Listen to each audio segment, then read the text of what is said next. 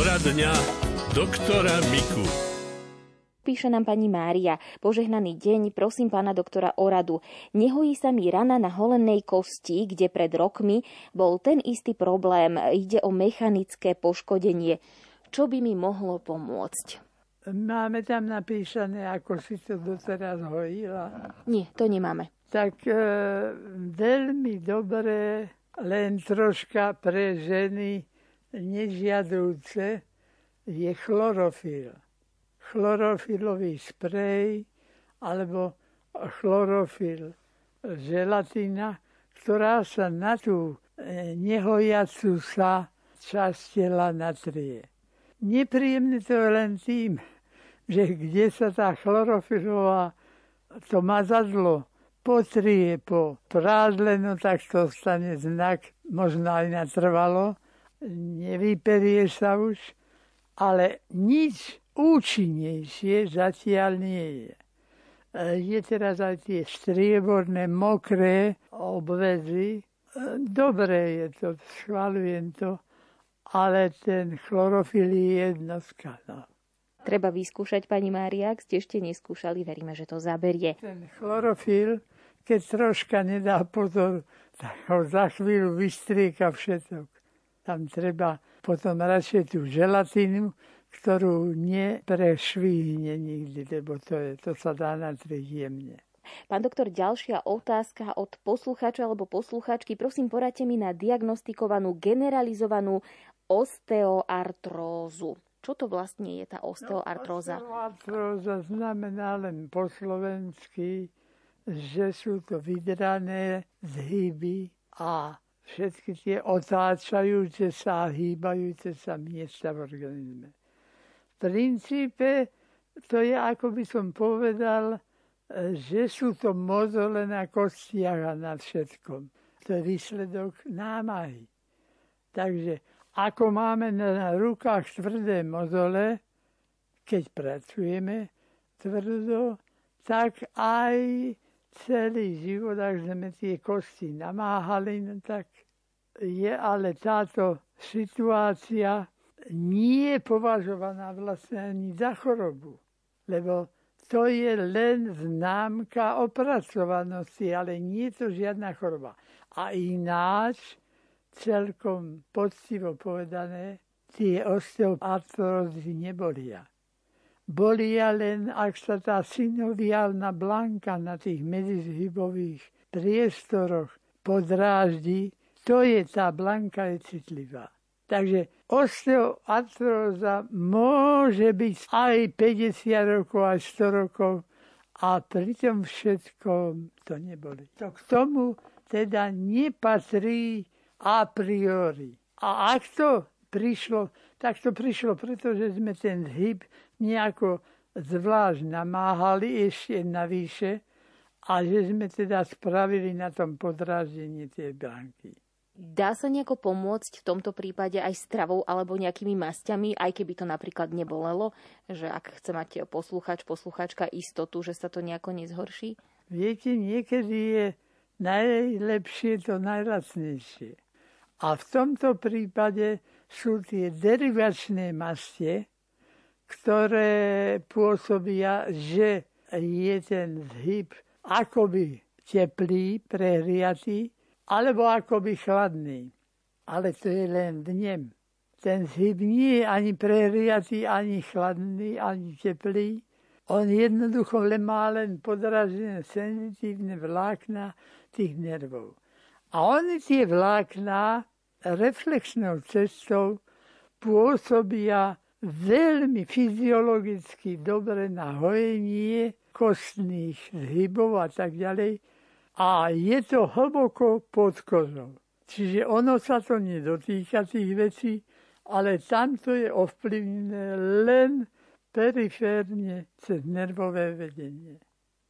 A teda vlastne takáto mas, keď pozrieme rukou, či je naozaj chladná, nie, nie je chladná, to je len pocit tej ruky, ale v skutočnosti neochladne ani neoteplie. Ale pôsobí to naozaj hojivo a keď to robíme ráno a večer, tak je možné za pár dní zistiť, že sa to zlepšilo. Potom už natierame len raz denne no a potom nenatierame vôbec a prestaneme. No lebo to môžeme hocikedy začať a hocikedy zase natierať.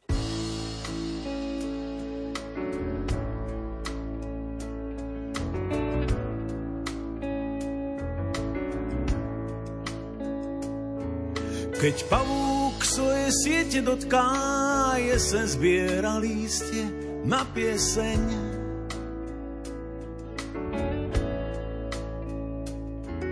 Ty mizneš v diaľke ako bodka, najstudenší vietor vanie sem. Keď pavúk svoje siete dotká, a jeseň má už pieseň v rukáve. Tu na stene len tvoja fotka pripomína mi leto prchavé.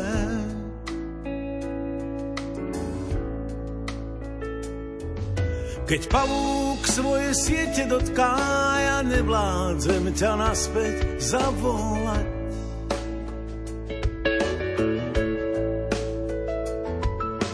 Slivota je nekonečne krotká, slnko nevládze už na to hria. Keď pavúk svoje siete dotká, tak trocha vždy sa naspäť zadívam. A tvoja malá čierna fotka už možno vôbec nie je pravdivá.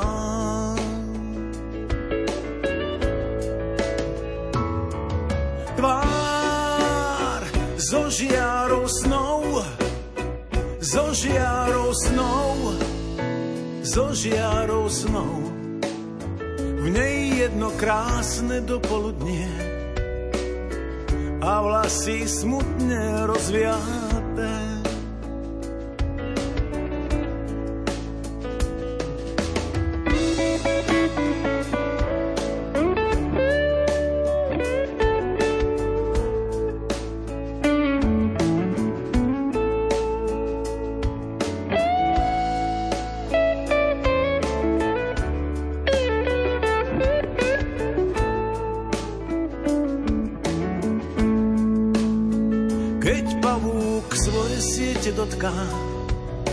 Trocha vždy sa naspäť zadívam.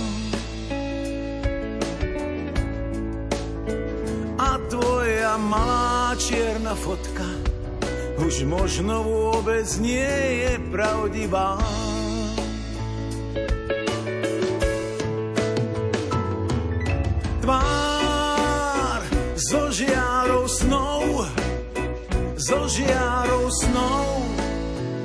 So žiarou snou. Mne jedno krásne dopoludnie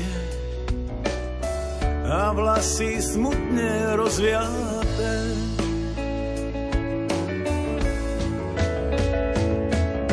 Tvár so žiarou snou, so žiarou snou, so žiarou snou. Mne jedno krásne dopoludnie a vlasy smutne rozviaté. V jedno krásne dopoludne a vlasy smutne rozviaté.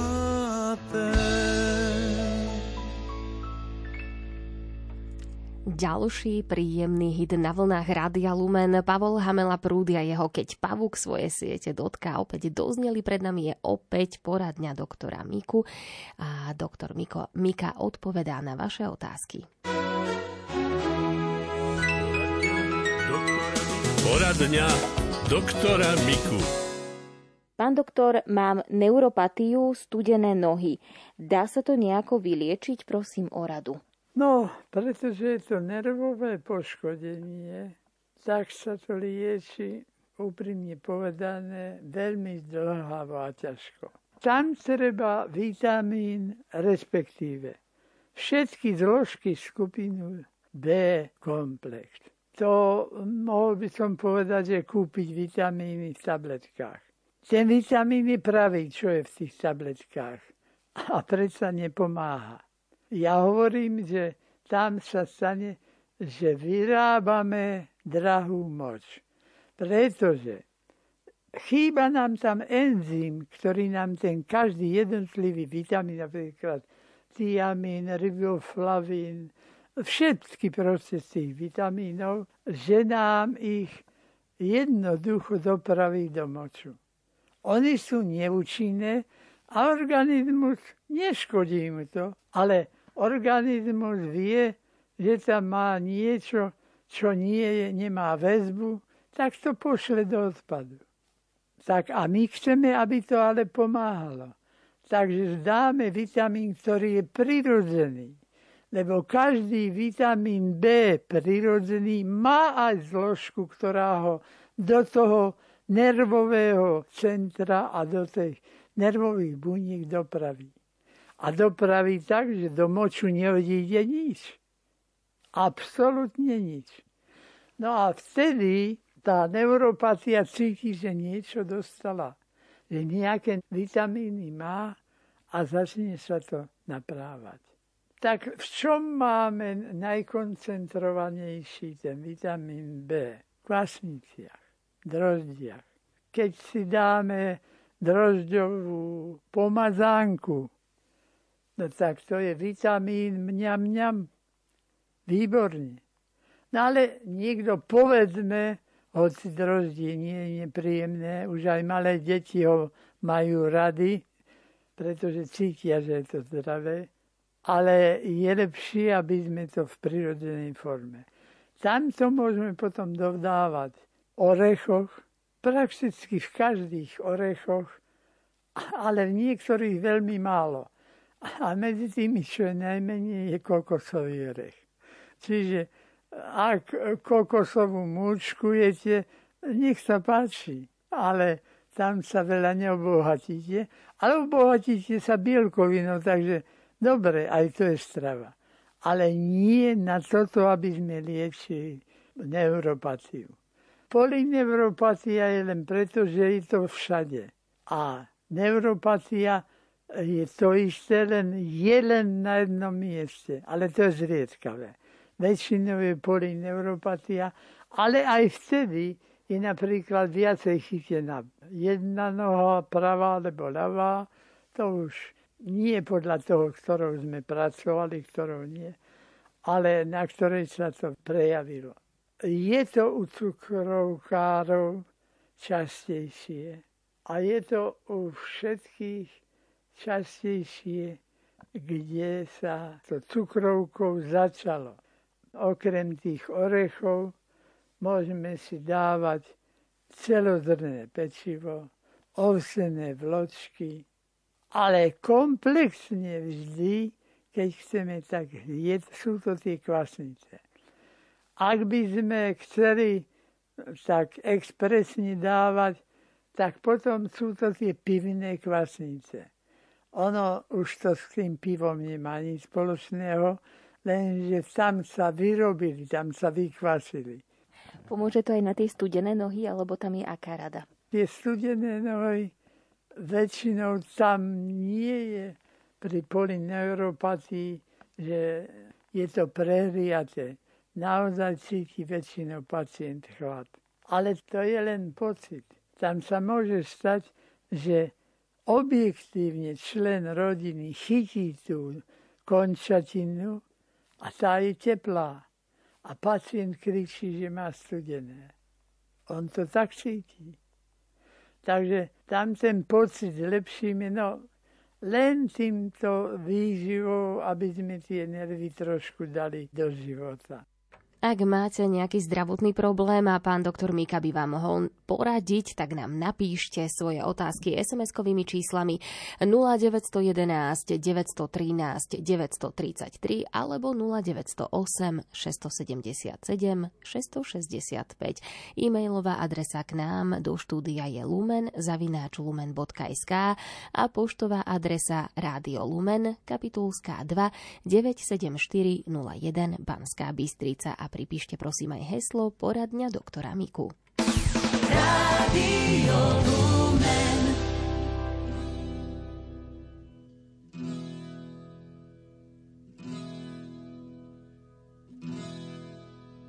V nohách mám už tisíc mil, stopy déšť a vítr smil. A můj kůň i já jsme cestou znavení. Těch tisíc mil, těch tisíc mil má jeden směr a jeden cíl. Bílej dům to malý bílý stavení. Je tam stráň a příkrej sráz, modrá tu a bobří hráz táta s mámou, který věřej dětským snům. Těch tisíc mil, těch tisíc mil, má jeden směr a jeden cíl. Jeden cíl, ten starý známej,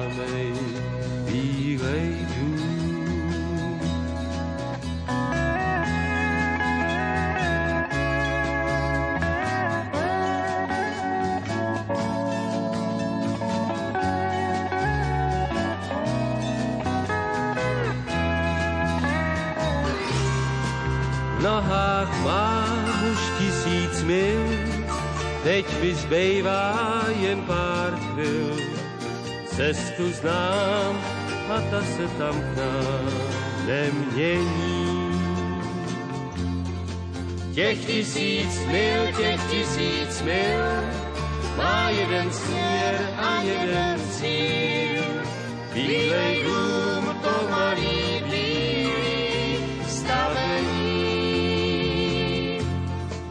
kousek dál a já to vím, tu vidím už stoupadý, šikvej štít střekyčný k nebesům.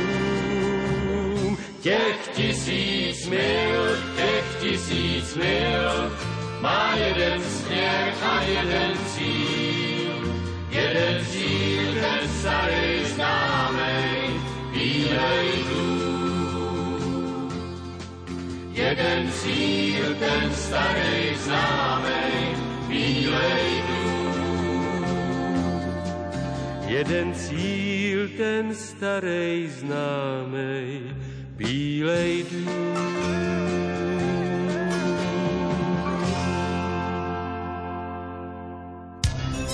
Zo zdravotníctva. Dopyt po detských psychiatroch je v súčasnosti veľmi veľký, upozorňuje na to lekárka Anna Kováčová z Bratislavy.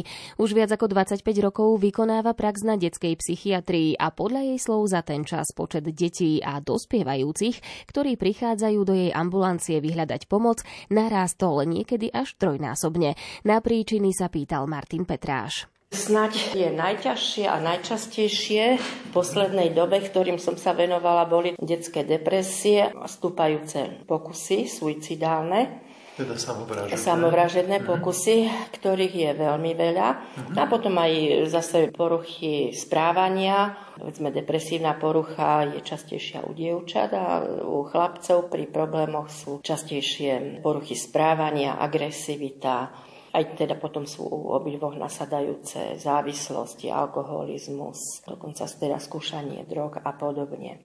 Pani doktorka, čo by mali byť tie varovné signály pre rodiča, prípadne pre pedagóga, aby k vám dieťa následne prišlo? Čo by si mali na dieťati všímať? No vždy by si mali všímať teda jeho nálady, jeho správanie a predovšetkým jeho komunikáciu. Či sa dieťa príliš neuzatvára do seba. No a to je ten veľký problém dnes, pretože tie deti aj v dôsledku korony bývali veľmi často uzavreté alebo sú čím ďalej tým viac uzavretejšie. Aj tí rodičia, ktorí chcú komunikovať, tak sa k tomu dieťaťu nedostanú, respektíve je veľmi veľa tých rodičov, ktorí skutočne nemajú čas na komunikáciu. Dnes môžem taký konkrétny prípad povedať, čo prišiel relatívne akutne s tým, že náhodou mi jedno miesto vypadlo ale bol to prípad, ktorý som okamžite potrebovala poslať na hospitalizáciu. No a je to tiež prípad takejto depresie, ale by som povedala, to bola taká klasická depresia, kde boli ochorenia už aj v rodine, kde dieťa sa dlhší čas uzatváralo no a skončilo to suicidálnym pokusom, ktorý sa našťastie nepodaril. No ale oveľa častejšie máme tie suicidálne pokusy ktoré sú takého charakteru demonstratívneho, apelatívneho. Dieťa cíti nespokojnosť, cíti sa, povedzme, vytlačané z kolektívu, má problémy kvôli vzťahom, vzájomným vzťahom rodičov uh-huh. a podobne. No a nehľadá pomoc adekvátne, ale týmto spôsobom ju provokuje. No, tieto pokusy sú oveľa častejšie a dá sa povedať, že badáme až takú bagatelizáciu tých suicidálnych vyhrážok alebo pokusov. Je to priam neuveriteľné. Minule takto len vo výťahu som kolegyňu stretla idúcu zo služby, ktorá mi povie, no mali sme dnes 6 dní intoxikácie, čo sme museli ísť na konzília. No to je niečo, by som povedala, neslýchané a súvisí to s celkovým tým úpadkom hodnôt a úpadkom mravov a úpadkom poslušnosti, úcty k životu a tak ďalej. Máme tu akési také ovocie, ktoré sme dlhé roky, teda sme, to, sme tu zasievali, určité semená, to nám teraz tu klíči a rastie to ovocie trpké. Dalo by sa teda povedať, že je toho viac ako povedzme pred 20-30 Nepomerne, rokmi? nepomerne. Niekoľkonásobne je toho viac. No a už sa pamätám vtedy, tiež som svojho času robila takú prednášku na tieto témy, čo prináša to bagatelizovanie hodnoty ľudského života, aby tí ľudia pochopili, že samovražda, suicidium, tak ako mhm. homicidium, zabitie človeka, stoja na tej najvyššej priečke, to je ten najvyšší príkaz, nie, mhm. nezabiješ, ale v takej, v takej to, to platilo vo všetkých kultúrach, vo všetkých vekoch a tak ďalej. A dnes to bagatelizujeme na jednej i na druhej strane. Doslova aj teraz o tom hovoríme. Napríklad práve teraz bol e, prezident Macron u svätého Otca a tiež tam minulý piatok, myslím, boli, boli diskusie na tému eutanázie a úplne jasne im svätý Otec odkázal, že čím viac budeme zabíjať, alebo ak budeme žiadať od e, lekárov, aby zabíjali, tak týmto zabíjanie bude len rásť. Toto povedal explicitne. Svetý mm-hmm. Otec. V rozhovore s detskou psychiatričkou Annou Kováčovou budeme pokračovať aj po pesničke.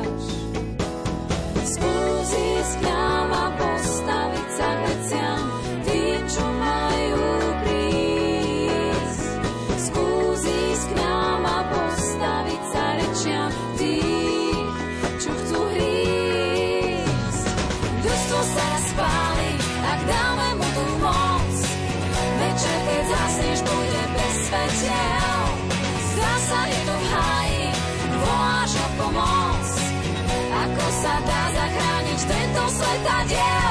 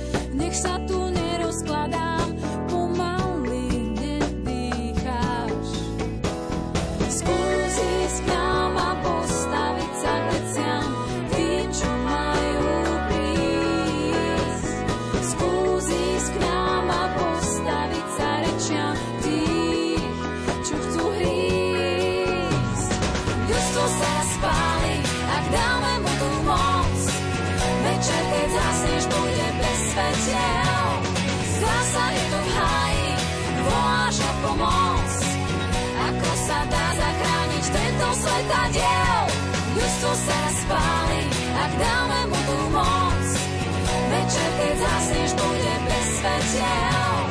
Zdá sa je to v háji, voláš. Ako sa dá zachrániť tento svetadiel?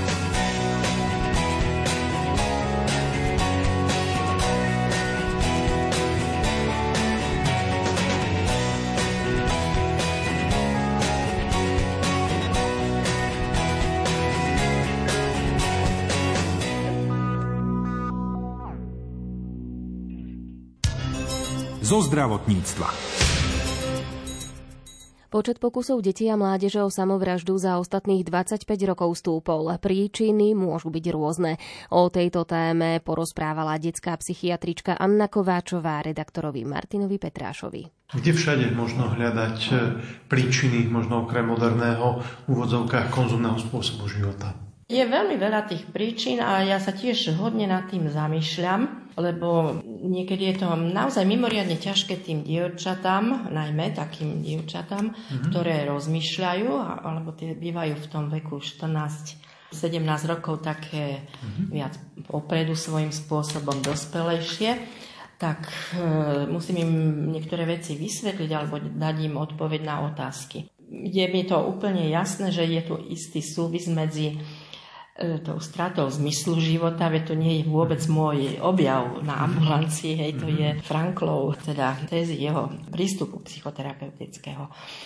No ale skutočne tí mladí, nieraz ako ich tu stretávam, je tam taká priama úmera. Čím je inteligentnejší, ten dospievajúci, čím je múdrejšia, hlbavejšia, a čím menej sa jej dostáva tých vedomostí aj o zmysle života, nejakých tých filozofických základov, zásad, to, to dnes neexistuje. To, tí deti sa vôbec neučia napríklad príčina, následok alebo základné filozofické kategórie. Toto oni nemajú ani poriadne vo vyučovacom procese. No, respektíve iné veci, čo vychovávali svojho času. Klasická literatúra, hej. Mm-hmm. Oni sú zameraní na to a povedzme, stane sa občas, príde niekto do ambulancie.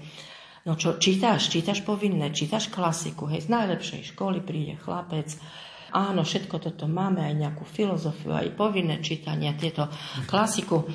No ale otec doplní, no ale lenže oni nie, že by si to prečítal, ale on si klikne Ctrl A, Ctrl C, tam má rezume na, na to vedia, ale ten pôžitok z toho čítania a e, rozoberanie tých textov a rozoberanie tých e, dôvodov a tak ďalej. No. Ľudia si možno častokrát stiažujú, že je ťažká doba, že ten otec musí pracovať, e, veľa pracovať a tým pádom na dieťa nemá čas. No samozrejme, že sú tam aj tieto faktory. No ale pridávajú sa e, tie ďalšie a znásobujú to. E. Nemá čas, potom e, nemôže výjsť, ako nemohli výjsť. Vyslovene veľmi často vzniká ten syndrom závislosti, nelátkové závislosti od internetu, ktoré musíme liečiť pomaly rovnako ako iné závislosti. Pridáva sa spoločenstvo. Hej. Externé akoby faktory? Áno, aj tie, aj tie.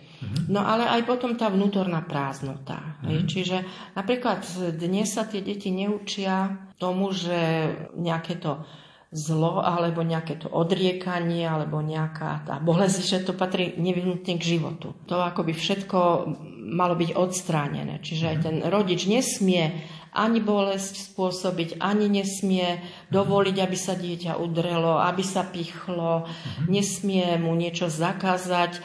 Deti majú vedomie o tom, že my máme svoje práva a ten rodič mi nemá čo do toho zasahovať. No a tí rodičia niekedy sa aj neskoro spamätajú alebo nevedia, ako sa majú zachovať, mm-hmm. alebo teda hľadajú tú pomoc. No takže máme veľkú škálu, že niekto príde aj zavčasu, keď už sú tam len nejaké tie príznaky, povedzme depresie, poruchy spánku vždy sú taký e, veľmi závažný ukazovateľ, mm-hmm. lebo tie klasické depresie, tak to je jedna z tých najhlavnejších charakteristik poruchy stravovania, poruchy spánku, mm-hmm. smutná nálada, apatia, anhedonia, nezaujem, zhoršenie prospechu. Toto všetko sú príznaky, môžu byť, môžu byť to prejavy depresie. No a keď tam sú tie poruchy spánku, no lenže tu na tiež je nieraz ťažko, Tie deti vedia veľmi sofistikovane prejsť rodičom cez rozum a pri týchto dnešných médiách je to nesmierne ťažké. To je jedna výchova, ktorá začína už v tom prvom roku dieťaťa, ktorému nepatrí ten mobil nejako do ruky. Do tretieho roka mu nemá čo sa na to pozerať. A potom rovnako tieto tablety, elektronické médiá, to je dennodenný boj s dieťaťom, s adolescentom so starším dieťaťom. Žiada to od rodičov, aby neustále vymýšľali programy, krúžky, zamestnanie. Ja sa ich koľkokrát pýtam, no vieš niečo aspoň robiť z tých vecí, čo sme my robievali. Úplne bežné veci, či to sú ručné práce, či to je varenie, či to je záhrada, či to je pomoc v domácnosti. Veľmi často tie deti nie sú naučené nič robiť. Nemajú čo robiť častokrát.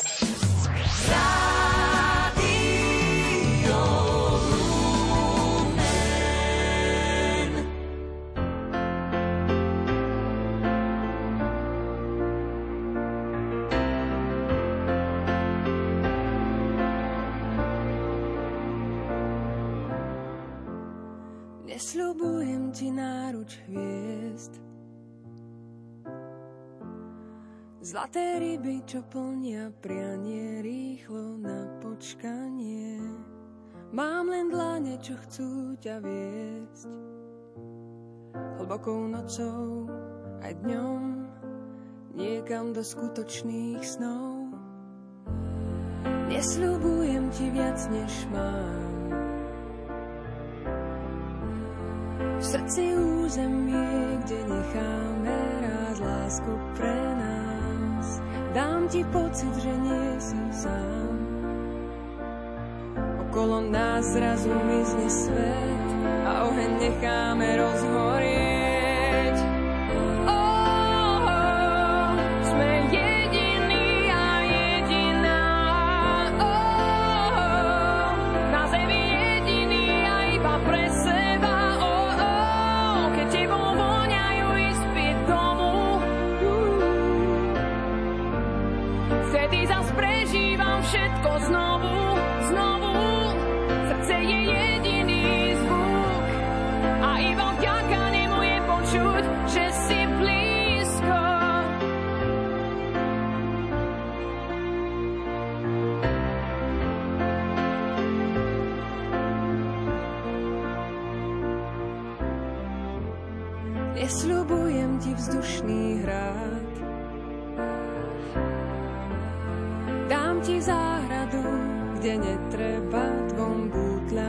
Strom. Viem, že pocítiš občas strach. Urobím všetko, čo zaručí, že budeš so mnou a v bezpečí. Nesľubujem ti viac, než viem, dome večnú jar a v prítmi izby úsmev a čaj. Chcem, nech vieš, že rozumiem. Sa ti v diálke začne snieť, budem ťa čakať